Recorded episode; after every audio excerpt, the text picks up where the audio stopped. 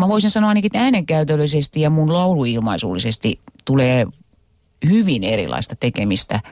Että äänen resonointi, suomen kieli resonoi ihan eri paikassa kuin englannin kieli.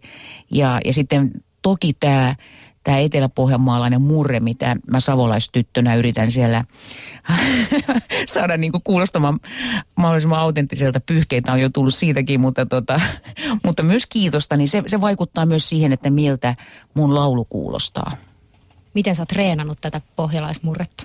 Siis mähän ikinä, mähän puhun, mä oon savolainen, mutta mä puhun periaatteessa jonkinlaista kirjakieltä ja sitten välillä tämmöistä katukieltä, että niin kuin arkikieltä ja sitten tämmöistä virkakieltä, niin kyllä mä niin kuin joudun, joudun opiskelemaan sitä, että mulla ei ole esimerkiksi niin kuin viimeisiä konsonantteja sanoissa. Että se, esimerkiksi taininki, taininki ruumas, flikat huiskia passaa, niin, kuin, niin kyllä hu, huiskii passaa, että mä pääsen sellaiseen niin kuin löysempään artikulaatioon. Että kyllä mä sitä joudun treenaamaan ja sitten, että istuttaa niihin biiseihin.